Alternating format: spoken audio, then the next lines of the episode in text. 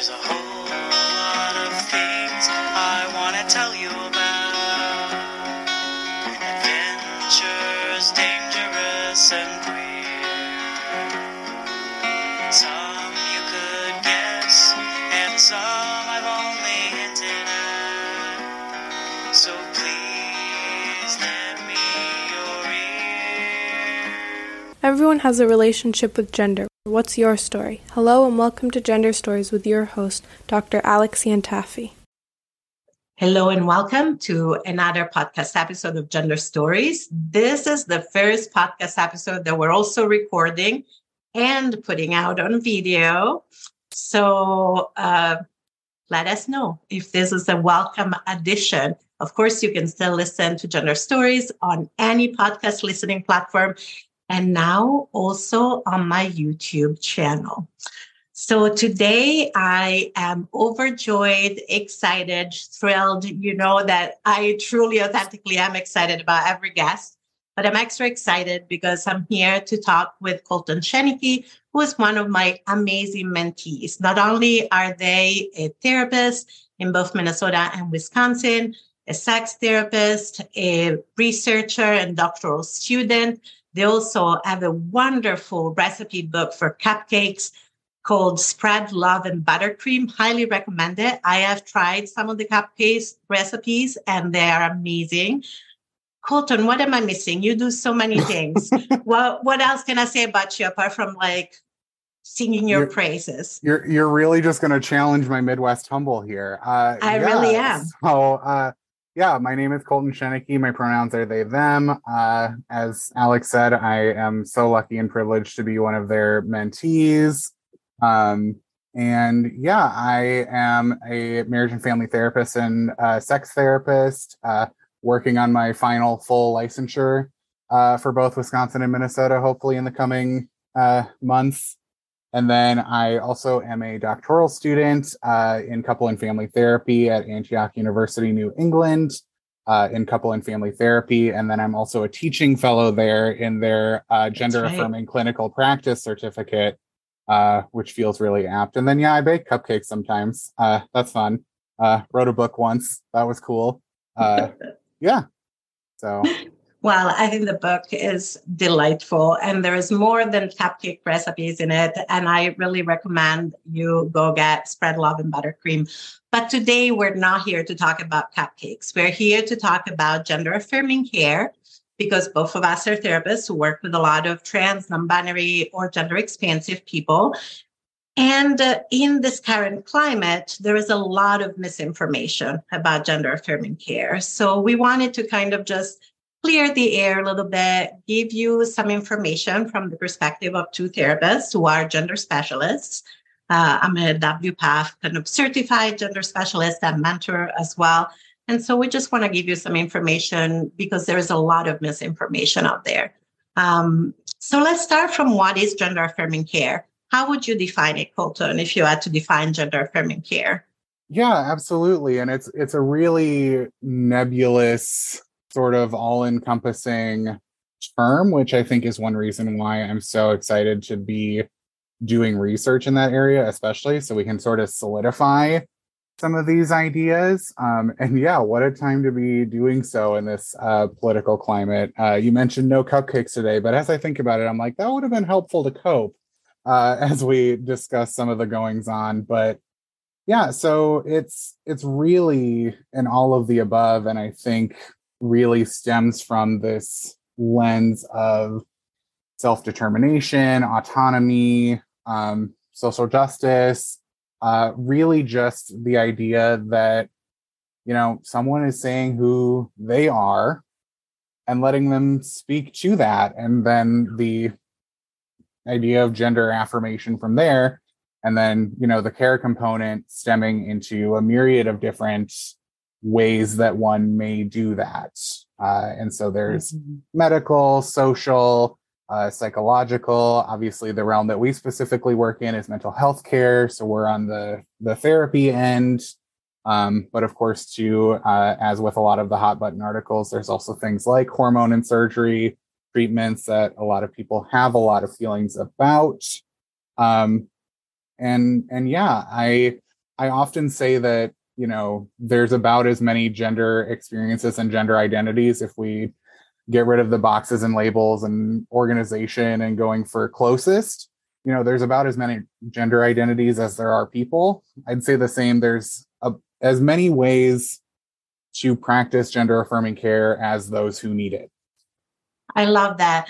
And and that I think gets to one of the key points of gender affirming care, right? That all gender identities and expressions are valid. Mm-hmm. You know, it's not just about trans identities or non-binary identities. Really, it's like all identities are valid. If somebody is on a journey of exploration and they decide that their identity is actually to be like a cis man or a cis woman, or even some people identify as cis non-binary or cisgender expansive, like all gender mm-hmm. identities mm-hmm. are kind of valid and beautiful and all gender expressions are valid and beautiful and so it's not just about affirming some genders above others i think that's a misconception that yeah. some people have as well mm-hmm. yeah absolutely there's this idea too of like oh if we're you know showing people this idea of gender affirming care they're going to get all these sorts of ideas and and what it means and i also just think of you know when i was a kid you know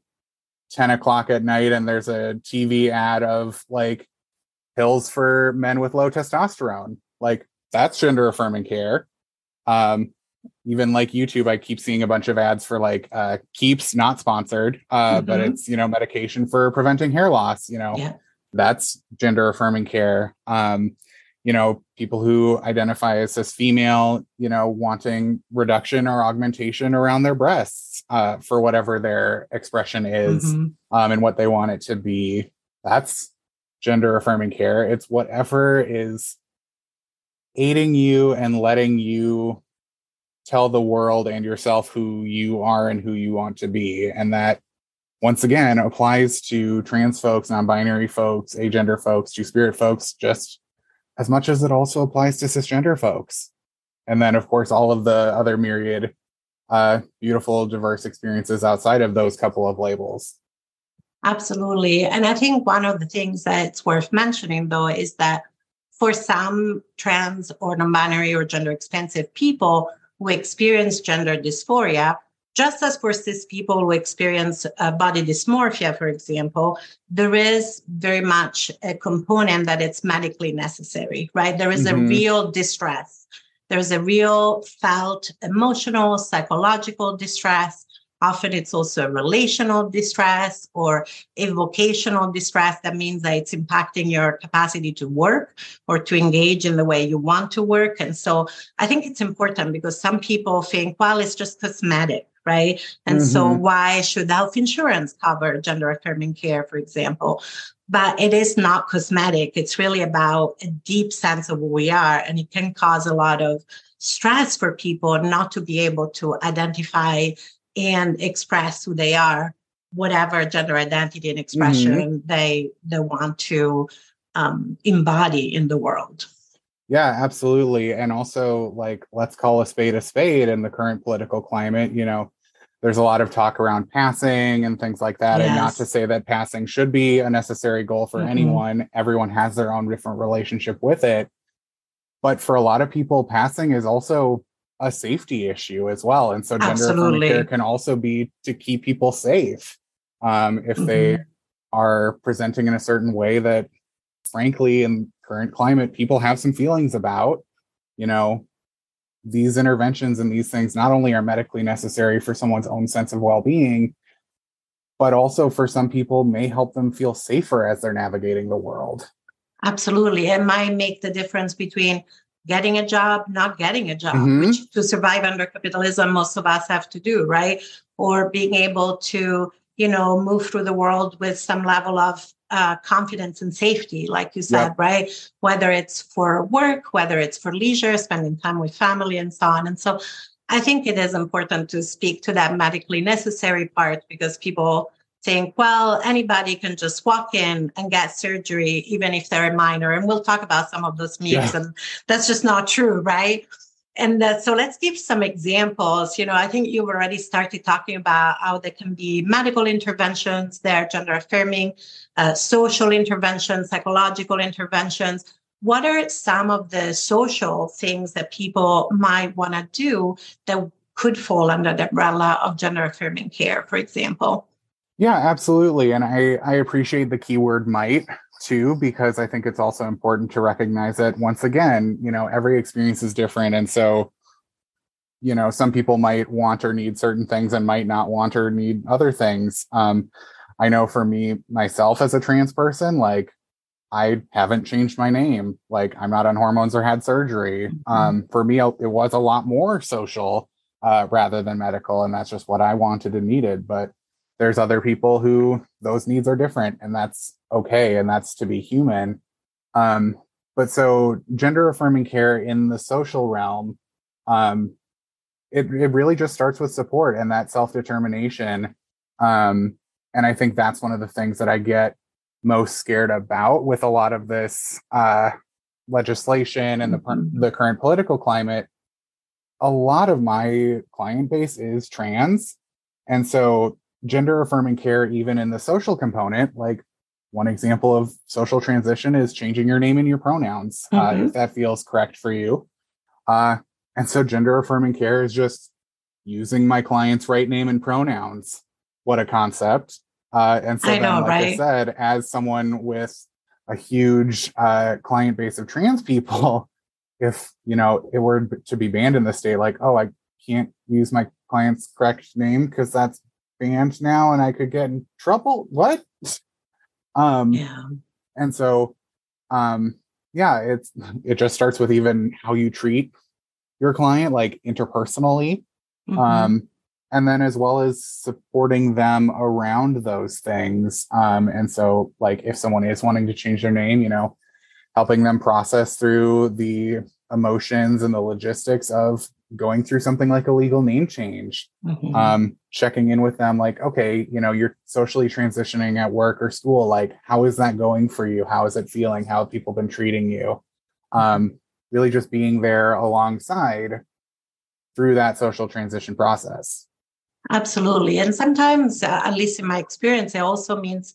being there through the doubts, right? It's yep. like I've had clients who are like, I don't know if I should transition. And I'm like, that is okay. It's cool. okay to slow down. It's okay to stop. It's okay to, you know, um, if you want to retransition into your gender assigned at birth, I'm mm-hmm. here to mm-hmm. support you no matter what. And I think that's another misconception, right? That I think as gender affirming therapists, we're there to support our clients no matter what. Mm-hmm. Like if there are doubts, if there are um, you know, further explorations that are needed. We're there to support our clients through that. And I think that's a psychological element of gender affirming care, mm-hmm. right? You need space to explore. Do you want to try a name and pronoun, but you're not sure? We can try it out here, mm-hmm. see how it feels. And then maybe you have taken it out in the world that you're like, actually, this is not me. That's okay. We're still here to support you. I think mm-hmm. that's that psychological support of really giving the space, giving a container, asking the questions we need to ask when people want to engage in kind of medical procedures as well to make sure that the clients have really processed as much as possible whatever choices they want to make mm-hmm. in their life in whatever direction they choose to move, right? Yep. Absolutely. Yeah. And we'll talk a little bit more about medical interventions like puberty suppressions or surgical interventions or hormonal interventions a little bit later. But, you know, why might people seek gender affirming care? You know, sometimes people are like, well, why can't you just be who you are without needing like a label, for example, or mm. without needing to change anything, right? Sometimes people cis people, I would say, say yeah. that, right? Um, why why do you feel that some of us look for gender affirming care?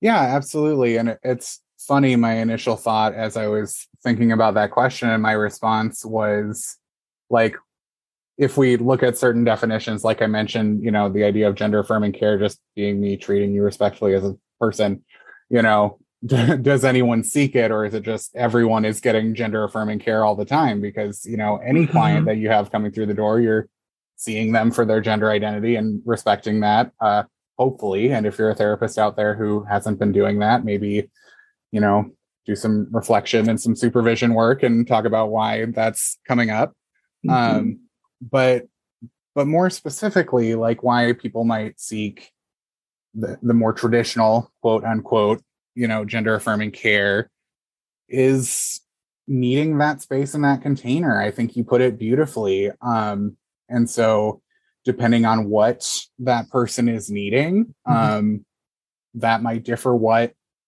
they're going there seeking out um, for a lot of different medical transition uh, procedures. People need letters from a therapist. So sometimes the goal coming to me might be hey, can we do some of the talking and discussion and work to get that letter if it's appropriate? Um, other times it might be much more exploratory, like you've mentioned. I've had a handful of clients uh, who I just feel so dearly good about, just as much with my trans clients who came in. They were mm-hmm. like, you know, I'm not sure, but I want to just have some space to to think on it and look at it.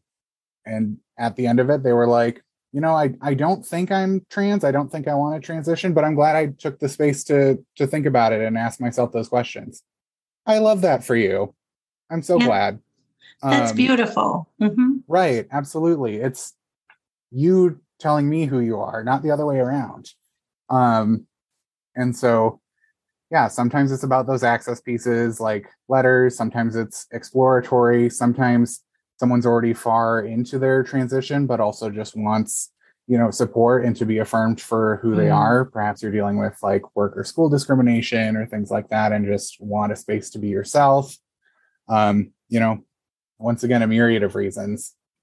Absolutely. And um, and I think it is important to talk about that there are so many reasons why, and there are also so many benefits, right? Even mm-hmm. those clients, like you said, that have come and taken the space to explore and maybe are like, you know, actually, I'm not trans, or, you know, maybe um, it's just something that I want for myself to feel this gender expansiveness and I don't need to change anything in my daily life, right? Mm-hmm. I think that the benefits are so wide ranging, right? Just from kind of the psychological benefit of I've explored something that I had questions about, and now I feel more at peace, all the way to lowering symptoms of depression, lowering symptoms of anxiety, lowering suicidal ideation. We know that suicidality is 10 times higher for trans, mm-hmm. non-binary, and or gender expansive folks than it is for cis population. So that's obviously a huge benefit. Yeah. Uh, when people get gender affirming care, if they're if they're experiencing suicidal ideation,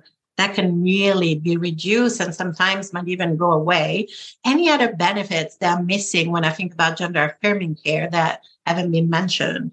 Yeah, absolutely. Um, one one other thing that I think I've I've seen a, a bit of that I think is really profound and beautiful to see is um, obviously our area specifically is couple and family therapy, so also relationships yes. under the context of gender affirming care.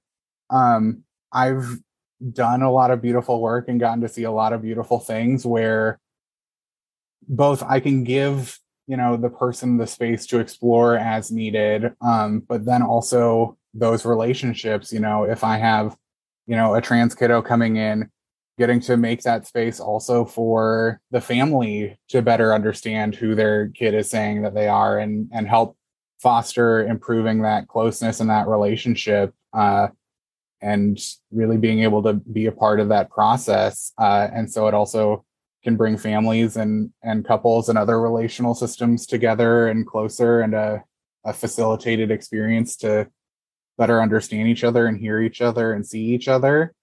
Um, and it's, it's just really lovely. I love that. I love that you mentioned that because as a family therapist, I think that's so precious to me.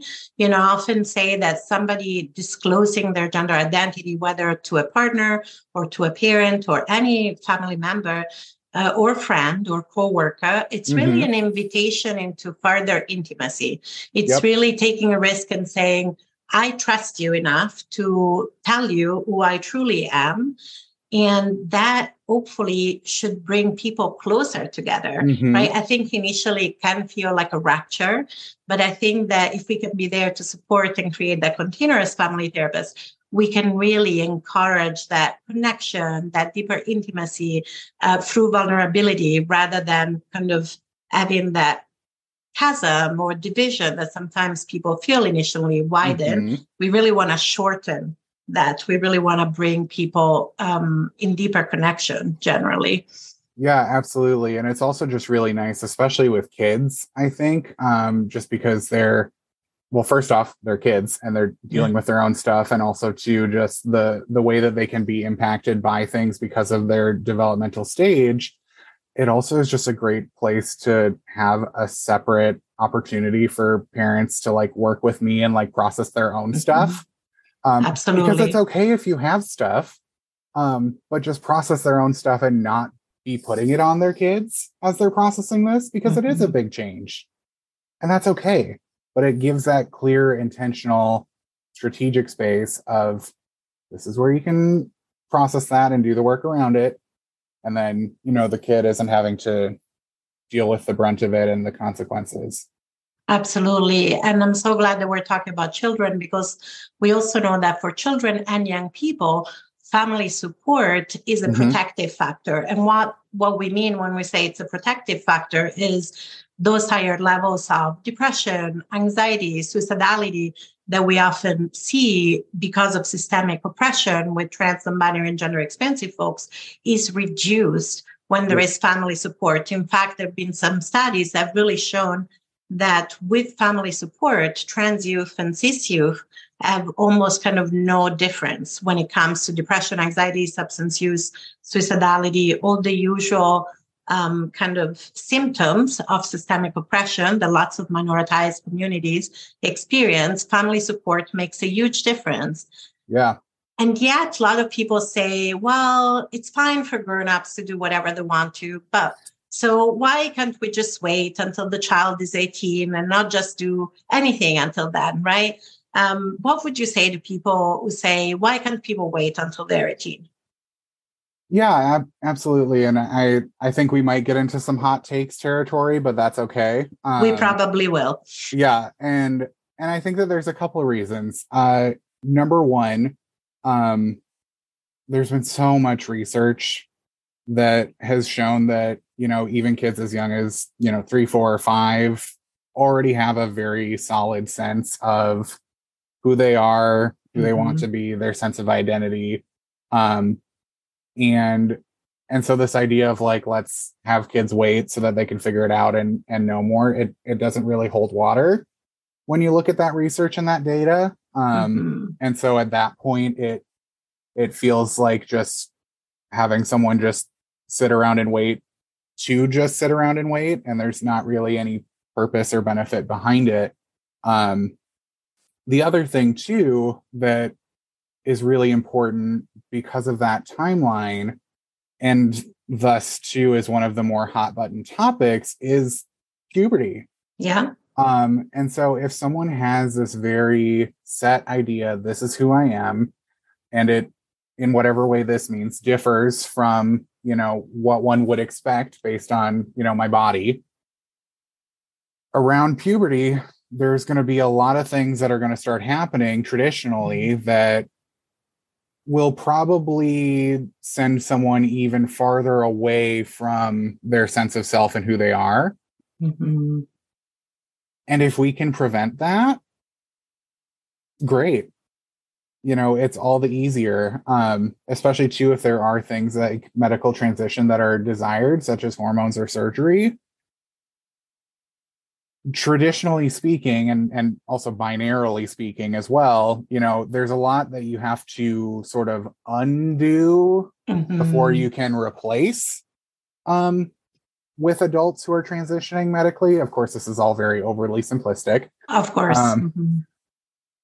but you don't have to deal with that if for example there's the option of hormone blockers Mhm. um and so we can prevent some of the puberty and some of the secondary sex characteristics uh being introduced and debuting that you know would create all the more problems for this person.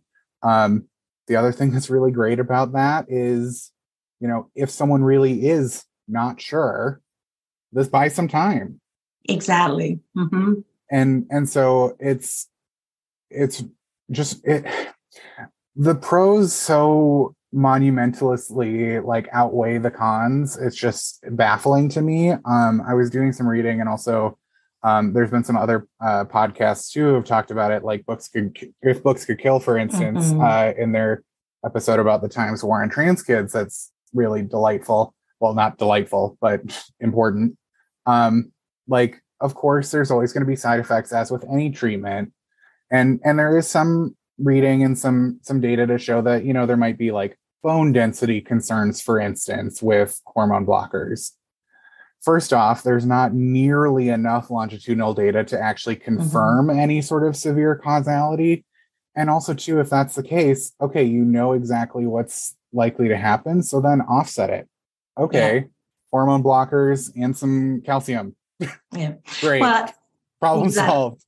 and uh, and I think there's actually more data that people think because and uh, Gender Stories has done an episode with the wonderful Dr. Kade Goepferd a couple of years ago, who is uh, you know um, oversees the gender identity clinic at Children's Hospital here in Minnesota, and they were so eloquent in explaining really. Uh, from a medical perspective, right? That the pros really outweigh the cons because, you know, our scope of practice is mental health. So we Of don't want to like uh, you know uh, wonder too much in the medical field but like you said it gives children often that and young people that space to explore if they're not sure. It buys time and it can avoid kind of more significant um, medical interventions later in life if the Mhm. young person kind of continues on a path of medical transition. And i say if because not everybody does right? And the other thing that I was thinking about, why can't people wait until they're 18, is you're basically asking a child and- or a young person to put their life on hold. Yep. Right? There's so much else that's happening beyond gender. You know, we know that peer relationships are super important when people are young, like school, um, hobbies, activities, interests. You know, if people are into sports or dance or music, right? You're asking a child or a young person to sacrifice an awful lot Mhm. um, just because their gender identity doesn't align with their gender assigned at birth. And that's a, I think that often people think about, oh, don't don't change anything, but not doing anything has an impact, Yep. right? And and I don't know, as somebody who's transitioned much later in life, in my early Mhm. 30s, um, I often think about what would my life have been like if I transitioned sooner, if I'd had like my whole life to be myself. Yeah, absolutely. Um, yeah, it like not choosing is still choosing. Exactly. And I think people don't think about that. Yep, Mhm. absolutely. And and yeah, like as a kid, like if you're not doing those things like as you, like you're you're a- being asked to pretend to be someone else until you're 18. And then just lot. switch and then just switch it off, which that's not how growing and developing and you know personality development and all that stuff works.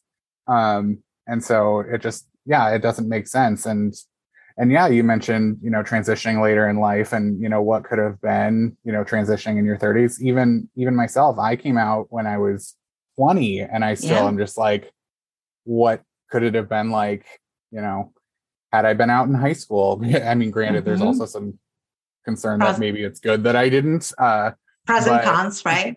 pros and cons yeah absolutely but yeah just the wondering you know what could have been and like this i think is what gets into my hot take territory is you know there's this idea that hormone blockers you know lets you pause get Mhm. some time to like figure stuff out um and i'm just like who wouldn't want that you know um and granted for a lot of people maybe it's not specifically around you Mhm. know hormone blockers or like being able to delay puberty like if you you know knew yourself and your gender identity beforehand and you're like i can't wait. I'm rearing to go. Give me all the puberty. Great. Happy for you. Maybe it is something else. Maybe it's like oh i wish you know i would have had more time to figure out what i want to be when i grow up. I think we're still constantly figuring that out every day. But you know everyone is going to have their thing that you know a little more time wouldn't have hurt. Mhm. and for some kids it's that Absolutely. And in fact, puberty blockers were born out of the desire to pause precocious puberty, which means puberty that comes too early. For Mhm. example, when somebody's like eight years old you know and and actually i've been asked a few times like well would you give puberty blockers um, to your child and i said yes absolutely we first of all if they were trans or gender expansive or non-binary and they were distressed by it yes and also if they hit puberty early and that was stressful to them mm-hmm. why wouldn't i want to relieve their relieve their distress uh, you yeah. know it's a lot to ask an eight year old to manage pubertal transitions in third grade it's a lot to ask yeah. i think and and that's where we get the data right like that those weren't even drugs that were made for trans people those drugs were made for cis kids who are hitting puberty early and we know that that can be very stressful on the body and on the psyche as well and um, and like you said who wouldn't want to relieve that distress for mm-hmm. their kid, right? So I feel like we're starting to go into that territory of debunking some myths about yes. gender affirming care. And so let's do it because there's so much misinformation out there. And we've already talked about how gender affirming care is not about convincing somebody they're trans, right? right? I think there is this idea you go to the gender specialist and they're going to make you trans, right? That's not how it works. Plenty of people have come to see us and they're still cis afterwards. Mm-hmm. So I don't know if that's your experience, but that's my experience. yeah, absolutely. Yeah, like I said, I have I have quite a history with some clients where, you know, I just wanted to explore, but this was, you know, what was right for me and and okay, cool. And and then I have some clients where, you know, it's a big epiphany moment and they come yeah. to realize this different idea of who they are and that's cool too. Like the the way I frame a lot of the work I do in therapy, and I think applies just the same here, is I may be holding the map with some ideas of destinations, but you're driving the car at the end of the day, mm-hmm. you know? Um, and so if you tell me where you want to go, like I can help us kind of get there, but you're going to make those calls at the end of the day. Um, Absolutely. Here are the options, and you get to pick whatever options mm-hmm. work for your life. It's a a la carte menu. It's not a now you're on this train and we're going in this direction. There's no getting off. Yeah. Yeah, it's it's not at all prescriptive, which is funny because I think um that's one of the other myths I or well not even other, it's just kind of tagging on to what you were saying, this myth that you know it is so prescriptive and in fact, I think that they're instead trying to counter with something that's even more prescriptive than how they perceive gender affirming care as being prescriptive, they being like a lot of these, you know, legislative attacks. And it's funny because I think those prescriptive approaches make all the more problems. Oh, absolutely. And talk about scope of practice, right? We said how important it is to stay within our scope of practice as therapists. And I'm like, I wish politicians would stay within their scope of practice. Yep. But that is a whole different conversation, right? yep, absolutely. But yeah, I was just reading some stuff because uh, I'm working on editing a paper currently mm-hmm. just around like gender affirming research practices and and things like that. And uh, one of the things that's been a really hot button topic right now is detransition and retransition. And so, mm-hmm. you know, those people who decide for themselves for a myriad of reasons, you know, I'm going to switch gears here, whether it's a, a, reverse direction or just a different direction. Um, and in reading some of those papers, one of the things that was really fascinating is like the the dogmatic sort of approach and the prescriptive nature um, both in what people perceive gender affirming care to be and then also frankly some ways it's had to be with certain things mm-hmm. like different standards and what have you actually makes it worse and brings about more regret um yeah you know you know if i'm a trans person well i mean i am a trans person but a different trans person yes. in this theoretical scenario who's seeking hormones or surgery or what have you um you know okay, so I'm thinking I might want to explore this, but there's all these rules, there's all this gatekeeping, there's all this like XYZ mm-hmm. of what mm-hmm. needs to happen for me to be able to approve this or to be approved for this. Okay, am I going to have to start to sort of skew some things or be strategic or intentional in how I'm portraying things to be able to fit the criteria?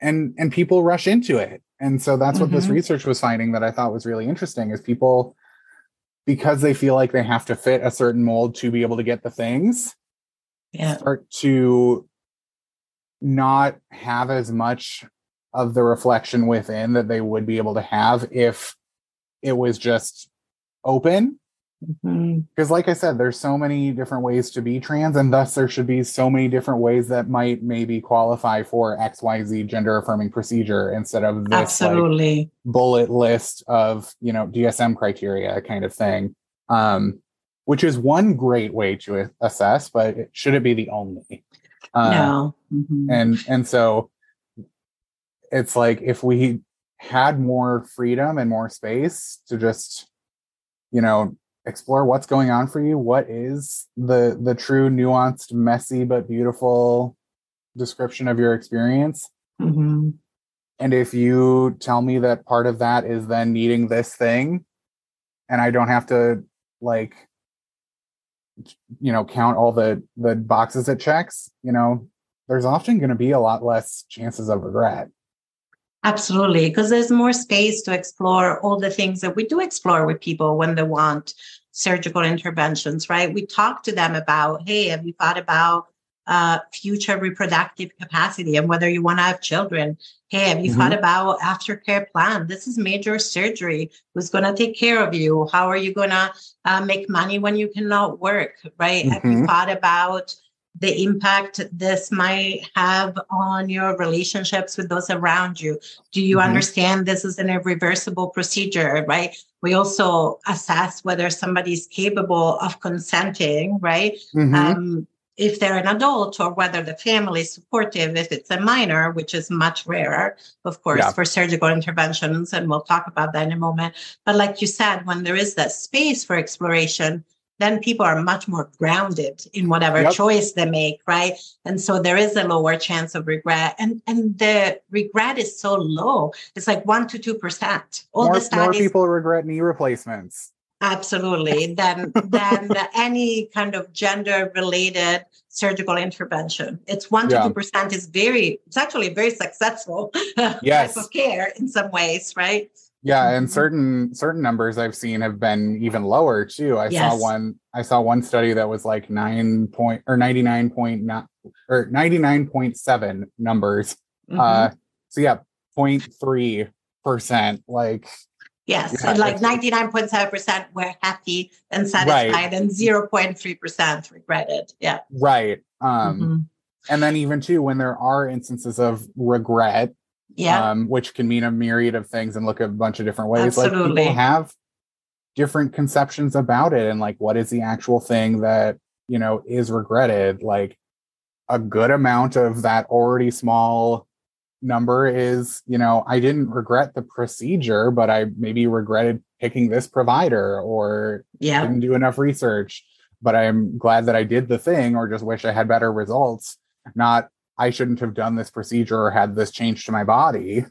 Absolutely. And even people who retransition, not all of them regret or even um, deny their trans identities, more like I don't feel safe or I Mhm. cannot, for whatever reason, uh, navigate this world as a trans person or as a visibly trans uh, or non-binary trans person. And that's part of the retransition. Not everybody is also retransitioning because of regret, right? It's a Mhm. Yeah. And even if it is a change in conceptualization and identity, you know, not all of those cases are sort of a backward motion. It's not like Exactly. going back. Some people, it's, you know, this was right for me at the time. And now this different, not necessarily reversed, but just different thing is right for me now. Absolutely. We're fluid, changing relational beings that truly believe in so many ways. And why not gender, right? And so we've been talking about this, uh, you know, that sometimes uh, surgical interventions can be part of gender affirming care. And I think that those surgical interventions get really amplified and leveraged. And there is this idea in the general public sometimes that like six or seven year olds or young teens are getting surgical interventions. And that's just not true. No. Like six year olds are getting no medical interventions, first of all. like, right. like, like, because even There's nothing to intervene. There's nothing to intervene. Like even puberty suppression happens at a certain stage of development. And you can listen to the episode with Dr. Goepferd who explains all about the different stages of development. So it usually doesn't happen until puberty starts.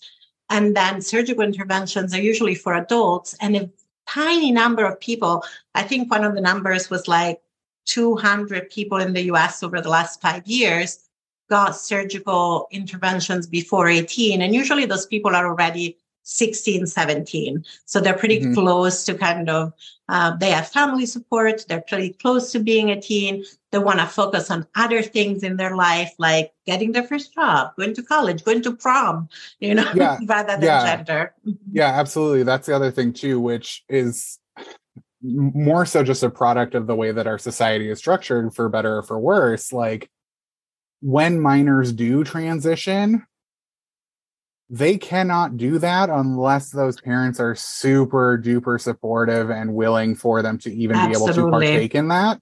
So, literally, any single minor who is going to be having any sort of gender affirming procedures are literally in the best circumstances for possible success. Yes. Mm-hmm. Like, absolutely. We just don't have these scenarios where it's going to be a hot mess because the way things are structured as a minor and your rights, kids aren't going to be getting into these things if they're not already set up for the best success possible.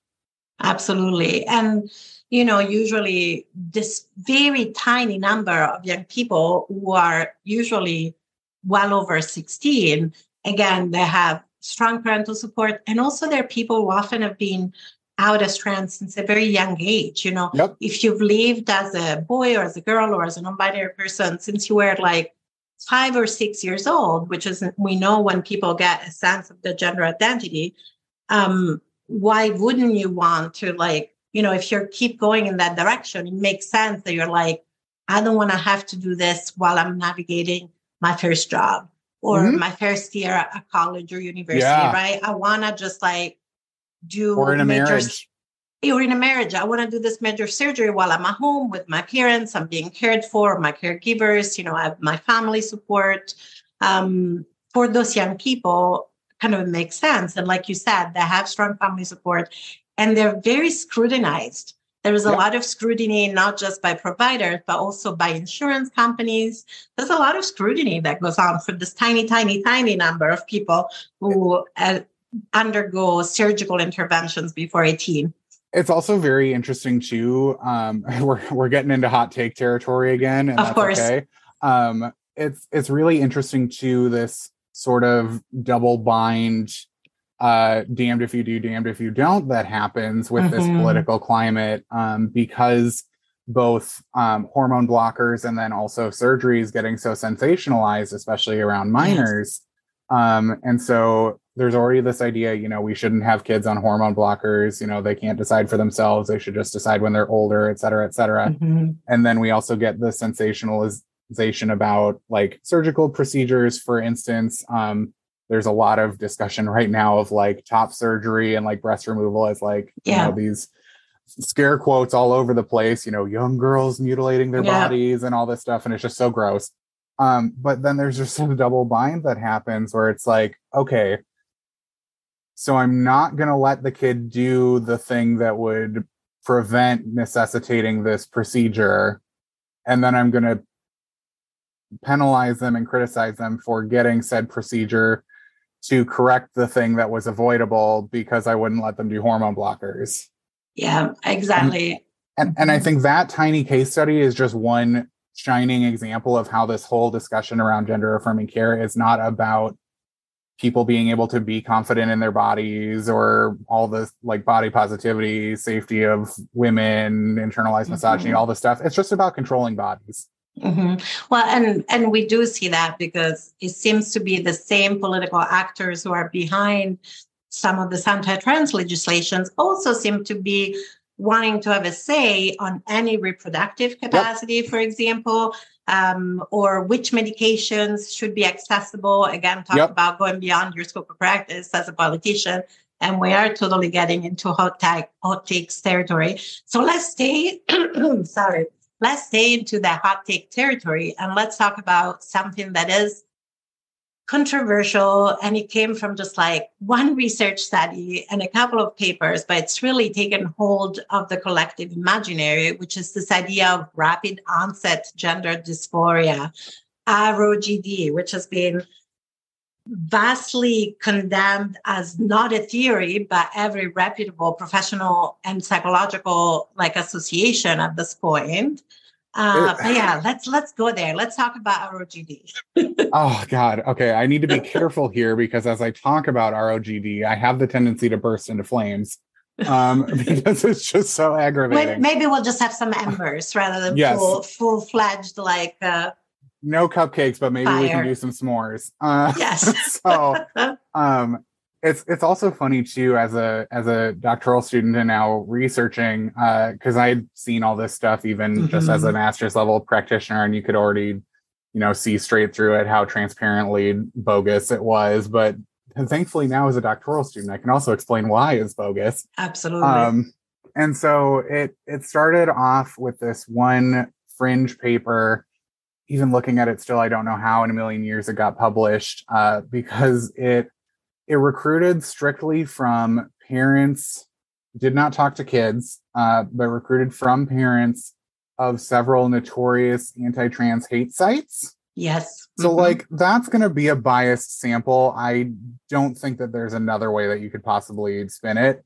No, I um, think that is the definition of sampling sampling bias. Actually. right yeah exactly um and so and also too only talked to the parents didn't talk to the kids Yeah. at all. Another methodological flaw. Absolutely. right absolutely um and so basically this whole idea is portraying dysphoria and in this idea of rapid onset gender dysphoria as some sort of uh social contagion uh basically the the shortest way i can sum it up is um just trying to find a nice medical pathologizing researchy speak way of saying like my kids saying they're trans because their friends are trans. Um and it's it's just ridiculous. Um it's it's really interesting. One of the things uh when i was reading through that paper uh for some of the research i was working on a little bit ago because i was a masochist and decided i needed to read it uh for whatever reason uh one of the things that stood out was you know it's interesting like the parents of kids who have rapid on- onset gender dysphoria um, are statistically more likely to have experiences where their kids call them transphobic. Shocker. I am Um, shocked, horrified. That is sarcasm. Yes. Right, exactly. Um, but so it's also interesting. It's like perhaps I could theorize. This is solely anecdotal, of course, but I could theorize perhaps if a kid recognizes that you may have some tendencies they perceive as transphobic, they probably might avoid telling you that they are trans or feel that they are trans until the last possible moment. Yeah. And so that might be why it feels sudden to you. And sometimes that moment is when puberty hits because Yep. puberty is stressful uh, for a lot of people, but especially for trans non binary kids, like and young people. It's very stressful. Yeah, absolutely. And and there's just so many deep-seated issues with this entire idea and this entire notion. Um also too a lot of the ways that they look at it are so incredibly gendered and just really gross. Um and work into a lot of like tropes and stereotypes. I also think Mhm. a lot of it gets weaponized in really harmful ways um, especially too because it's not science but yet looks like science um, and that's one of the biggest arguments that people try to use against transness and gender variance is like Yeah. but it's science biology you know et cetera et cetera um, it's actually not, but that's e- whole other exactly. Yeah yeah, yeah. but yeah that's a whole nother conversation. It's not. Trans people have always existed and will always exist. Um, also biology is not as binary as people think. But right and and everything socially constructed and made up. Um and so it's just so deep seated how like you can see all of the like methodological problems like all of the ethical problems all of the clear bias on all of this whole approach. Um I, I mentioned uh, bursting into flames like a couple weeks ago. I, I had a very similar, just like bursting into flames from sheer rage uh, because there was another paper that came out about uh, rapid onset gender dysphoria. Uh, and once again, same issues with the methodological bias, the way that they were sampling. It was another, it was like they recruited from parents of ROGDkids.com. Like what? Yeah, very problematic data. I think there are also some ethical issues with yes. Uh, I was just um, getting into that. With, yeah. Oh, okay. yeah, they uh they also just blatantly acknowledged in uh in their research that they uh did research on human subjects without IRB approval, which is like the the no-noest of no-nos. Well, because the Uh, data was already out there and had been uh, collected by somebody who was not a researcher, in my understanding. Good, it's just like good times.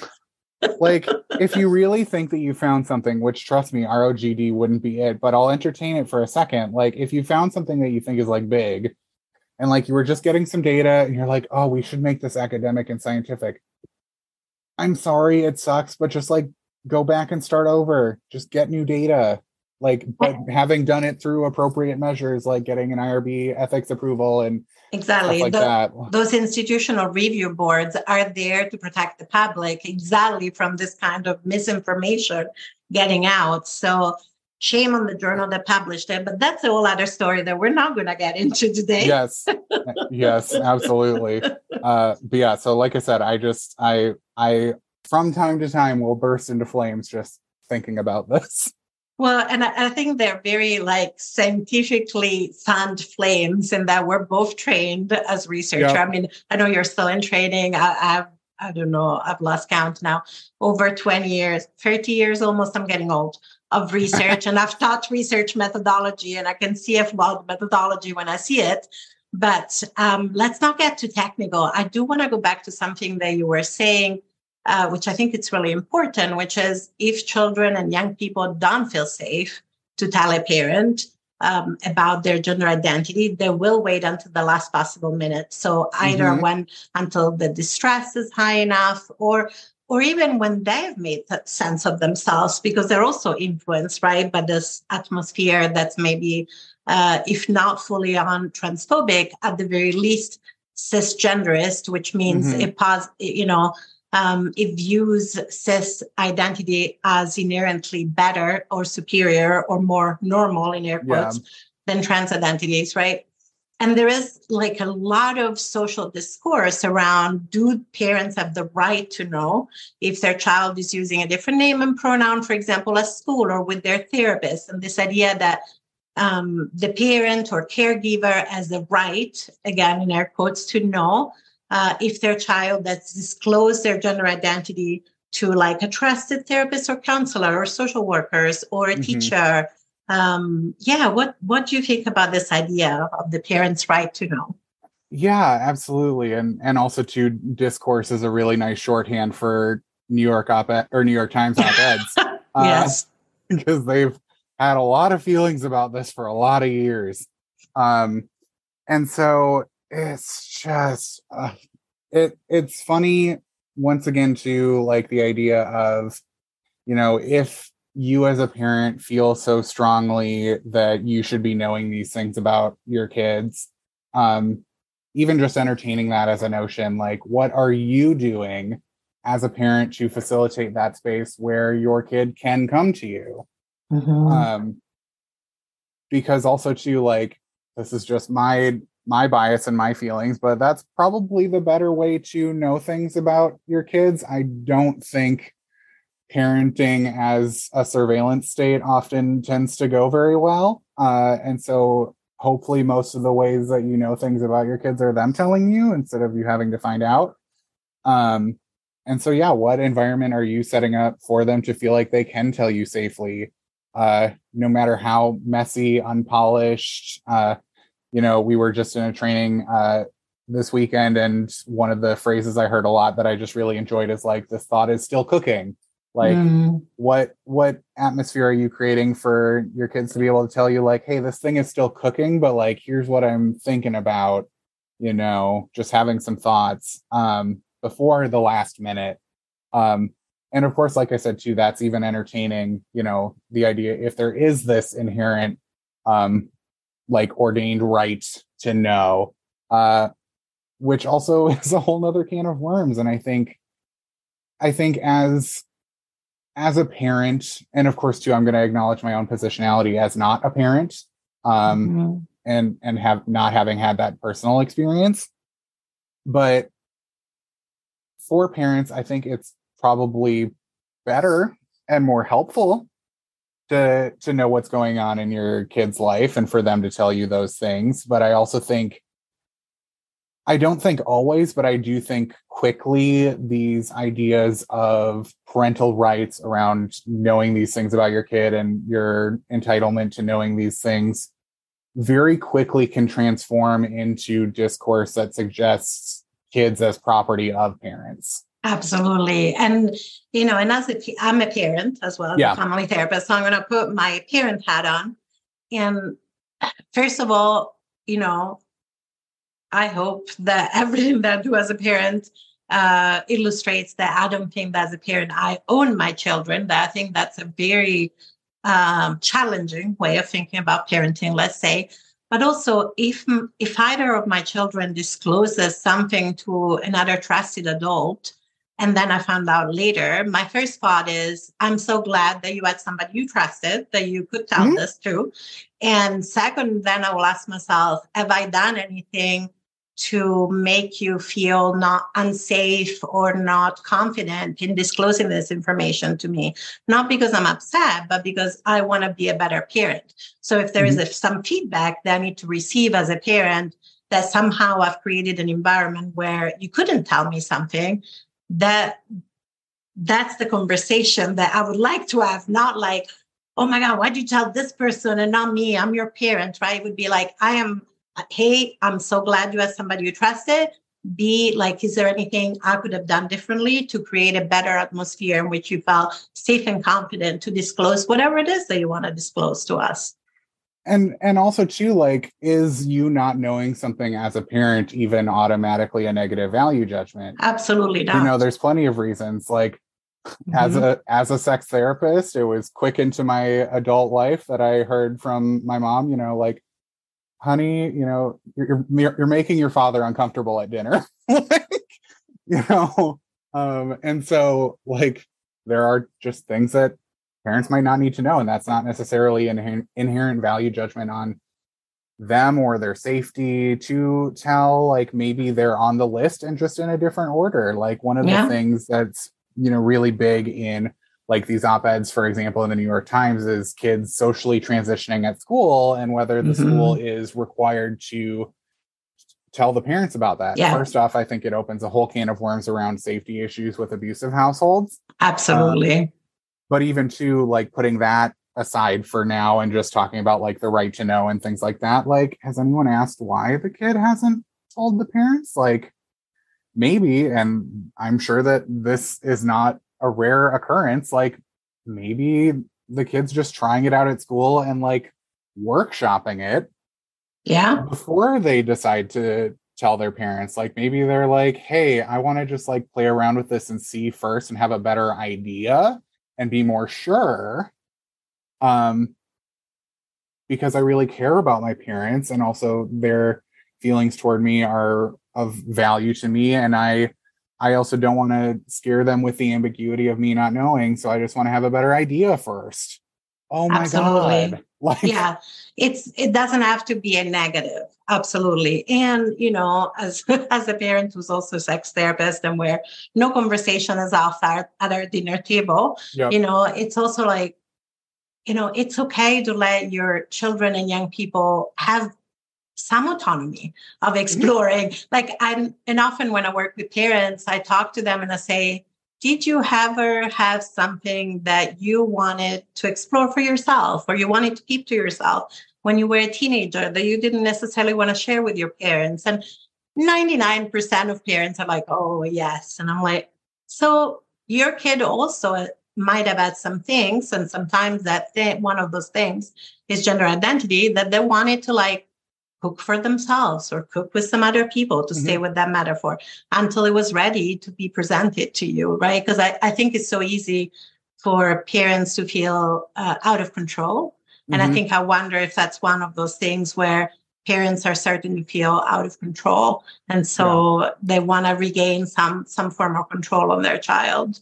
Yeah, and also too, like once again, not a parent, so this may differ if I were to be in that position, but you know, of the various things that my kid could be hiding from me, good, bad, indifferent, worse, like them trying out a different name or pronouns at school is the least of my concerns. Oh, absolutely.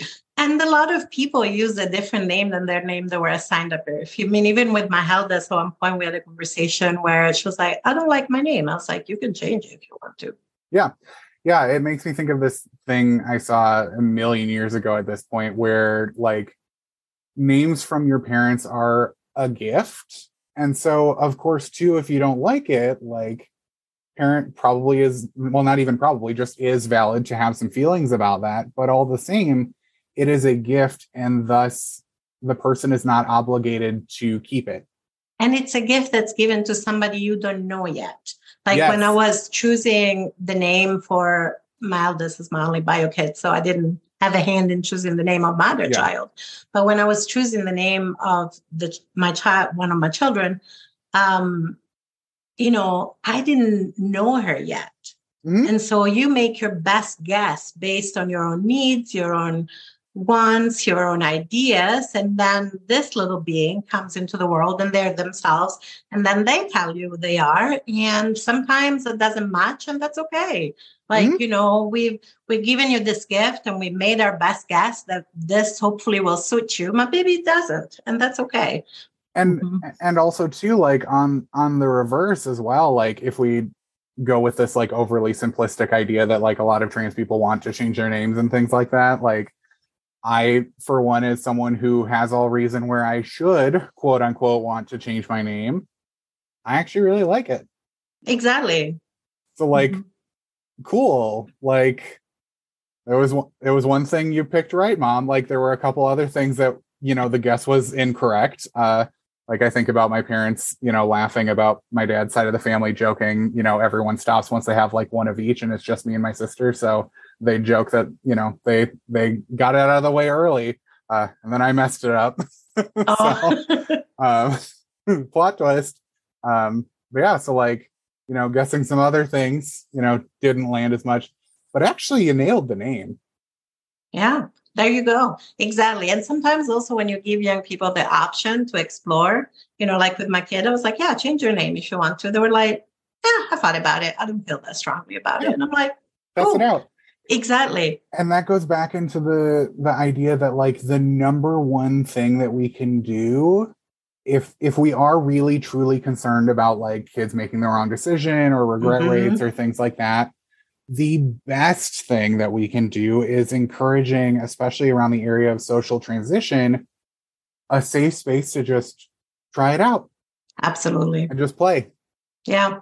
And it's okay. And it and and you're supported no matter what. You're Yep. loved no matter what. You're supported, cared for no matter what. I feel like we'd have this conversation for a long time, but I want to Yes. be respectful of your time. I do have one kind of last question that I want to close on, which is um, what do you see the how do you see the impact of this current kind of political climate and this increasing increasing wave of anti-trans legislation impacting uh, trans folks around you, whether it's clients or folks in Mhm. community. I know I've noticed that it's definitely having an impact, and so I was wondering if you've noticed that too.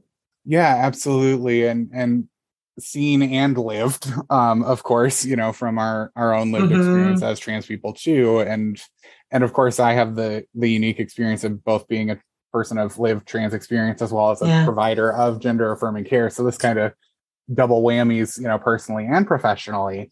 Um, but it's a lot It is it's a lot. so much and it's so heavy and and the thing that particularly bothers me is like if we think about privilege and the idea of privilege and the things that people take for granted that they don't have to experience so many people, in this case, you know, cis people, don't have to wake every day seeing countless news articles, seeing countless videos, treating their legitimacy and right to exist as a political debate. Yes. And that is heavy. And like it or like I'm in my late 20s, like that already just sucks. And like I've been in my like gender identity for almost a decade. Like it sucks. But then I think about the kids dealing Yeah. with this and having to watch this every day and see this every day and also see it inform how some people may or may not be treating them because of course this also just emboldens uh, a lot of bullshit frankly uh, Mhm. in in interpersonal relationships and from their peers uh, and it just is gross Mhm. And- every, yeah. it just gets back to that controlling bodies Mhm. deciding that we should tell others who they are instead of us getting to to name our own selves literally and metaphorically um Absolutely. hmm yeah. No, I think about that too. I mean, it gets me down, and I'm, you know, I'm in my 50s.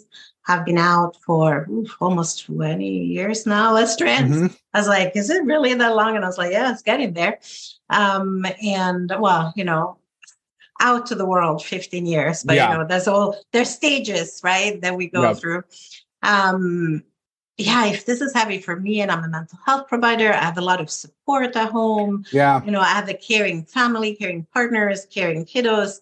Um, what is it like for like a 12 year old, a 10 year old, a 13 year old to be under this barrage of Mhm. Transphobia, especially if they are not supported at home? My heart really breaks um, And when I think we- about that. yeah and as we mentioned before like half the point of like the blockers and other things is the fact that kids are already dealing with so much so then you add all this Yes.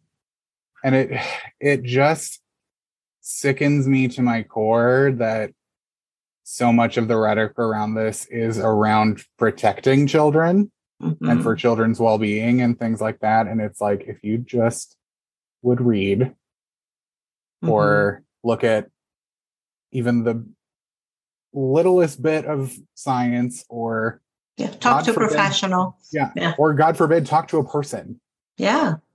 like talk to a trans person yeah. like um i mean this podcast is called gender stories you know we we all have these stories and if you would just hear one yes. with an Mhm. open mind and open heart like just seeing you know trans people are people it's Mhm. it kind of gets into what i was talking about at the beginning too where it's like like it's so special getting to provide something as beautiful as gender affirming care but also at the same time like there's simultaneously this weird thing where there's nothing really special about gender affirming care because it's just care Shouldn't all care be affirming of who Right. we are? it's Like- just me treating you as a person and letting you Yeah. say who you are and and yeah so Yeah. As one of my elders would say, it seems like it's just good manners. yes like at the very least. absolutely yes it's just good Good manners manners. Um, I always ask, is there anything that we haven't covered that you absolutely wanted to make sure that you talked about in this episode? i think just recognizing that it is really heavy it's really gross right now um it's a lot Mhm.